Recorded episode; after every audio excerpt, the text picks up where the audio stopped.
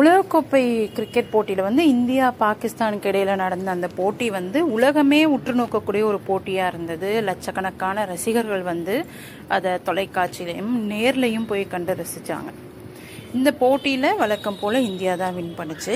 இந்தியாவோட வெற்றிக்கு வந்து முக்கிய காரணம் நம்மளுடைய பந்து வீச்சாளர்கள் அப்படின்னு தான் சொல்லணும். ஏன்னா அவங்க தான் வந்து பாகிஸ்தான் வந்து ஒரு சொற்ப ரன்னில் சுருங்குறதுக்கு ரொம்ப முக்கியமான காரணமாக இருந்தாங்க. குறிப்பாக இந்த பந்து வீச்சாளர்களில் வந்து எல்லாருடைய கவனத்தையும் ஈர்த்தவர் அப்படின்னு பார்த்தாக்க நம்ம பும்ரா தான்.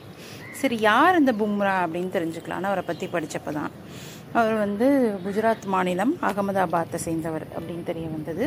ஆயிரத்தி தொள்ளாயிரத்தி தொண்ணூற்றி மூன்றாம் ஆண்டு பிறந்திருக்கார். சீக்கிய குடும்பத்தை சேர்ந்தவர் தான் ஜஸ் பிரீத் ஜஸ்பீர் சிங் பும்ரா. இவர் ஏழு வயசாக இருக்கும்போதே அப்பா இறந்துடுறாரு. ஸோ அம்மா தான் இவரை வளர்க்குறாங்க. அம்மா வந்து ஒரு ஸ்கூலில் வந்து தலைமை ஆசிரியராக பணியாற்றிட்டு வந்துருக்காங்க.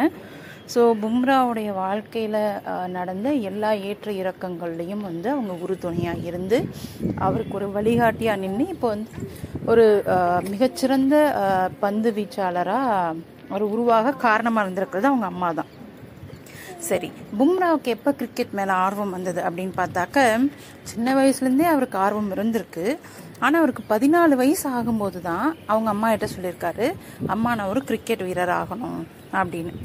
ஃபஸ்ட்டு வந்து அவங்க தாயார் தில்ஜித் சிங் வந்து மறுத்துருக்காங்க. வேண்டாம் அதெல்லாம் நமக்கு செட் ஆகாது அப்படின்னு சொல்லியிருக்காங்க. ஆனால் பின் நாட்களில் வந்து அவருக்கு கிரிக்கெட் மீத இருக்கக்கூடிய அந்த ஈர்ப்பை பார்த்து சரி நம்ம பையனுக்கு இதான் பிடிச்சிருக்கு அவனுக்கு பிடிச்சதுலேயே அவனை ஷைன் பண்ண வைப்போமே அப்படின்னு முடிவெடுத்து கிரிக்கெட் பயிற்சியில் சேர்க்குறாங்க. அதுக்கப்புறம் வந்து என்ன ஆகுதுன்னா குஜராத் கிரிக்கெட் அமைப்பில் பும்ரா சேர்றாரு. அங்கே வந்து அவர் அந்த பந்து வீசக்கூடிய பாணியை பார்த்துட்டு எம்ஆர்எஃப் பேஸ் ஃபவுண்டேஷனுக்கு குஜராத் கிரிக்கெட் அமைப்பு அவரை அனுப்புது. அங்கே வந்து நல்ல பயிற்சி எடுக்கிறாரு. அதுக்கப்புறம் பத்தொன்பது வயதுக்குட்பட்டோருக்கான குஜராத் அணியில் பும்ரா தேர்வு செய்யப்படுறாரு. பல போட்டிகளில் அவர் ரொம்ப சிறப்பாக பந்து வீசுகிறாரு குறிப்பாக ரெண்டாயிரத்தி பதிமூணு பதினாலு சீசனில் விதர்பா அணிக்கு எதிராக குஜராத் மாநில அணிக்காக பும்ரா முத முத களமிறங்குறாரு. அந்த முதல் போட்டியிலேயே ஏழு விக்கெட்டுகளை வீழ்த்துறாரு. அடுத்ததாக ரெண்டாயிரத்தி பன்னெண்டு பதிமூன்றாம் ஆண்டு நடந்த சையத் முஸ்டாக் அலி கோப்பை போட்டியில் மகாராஷ்டிரா அணிக்கு எதிராக குஜராத் அணி டி ட்வெண்ட்டி போட்டியில் பும்ரா அறிமுகமாறார். அந்த தொடரின் இறுதி ஆட்டத்தில் பஞ்சாப் அணியை வீழ்த்தி குஜராத் அணி பட்டம் விழுறதுக்கு முக்கிய காரணம் பும்ராவோட பந்து வீச்சு தான் அதுக்கப்புறமா தான் வந்து ஐபிஎல் போட்டிகளுக்கான ஏலத்தின் போது பும்ரா மேலே எல்லாருடைய கவனமும் திரும்புது. ஸோ ஃபஸ்ட்டு அவர் வந்து மும்பை இந்தியன்ஸ் அணி வந்து ஏலத்தில் எடுக்குது. ஸோ என்ன பண்ணுறாரு தன்னுடைய முதல் ஆட்டத்திலேயே ஆர்சிபி அணிக்கு எதிராக பும்ரா மூன்று விக்கெட்டுகளை வீழ்த்தி எல்லாரையும் திரும்பி பார்க்க வைக்கிறாரு. அதுக்கப்புறம் வந்து என்ன ஆகுதுன்னா ரெண்டாயிரத்தி பதினாறாம் ஆண்டு ஆஸ்திரேலியாவுக்கு வந்து இந்தியா டீம் போயிருக்கு. அப்போ வந்து முகமது ஷமிக்கு திடீர்னு காயம் ஏற்படுது. ஸோ அவருக்கு பதிலாக டீமில் வந்து மும்ரா வந்து சேர்க்கப்படுறாரு. அந்த போட்டியில் ஆஸ்திரேலியாவுக்கு எதிரான அந்த டி ட்வெண்ட்டி தொடரை மூணுக்கு பூஜ்ஜியம் அப்படின்ற கணக்கில் இந்தியா வெற்றி பெறுறதுக்கு மும்ரா முக்கிய காரணமாக அமைஞ்சார். அப்பதான் தோனியின் கவனத்தை ஈர்க்கிறாரு.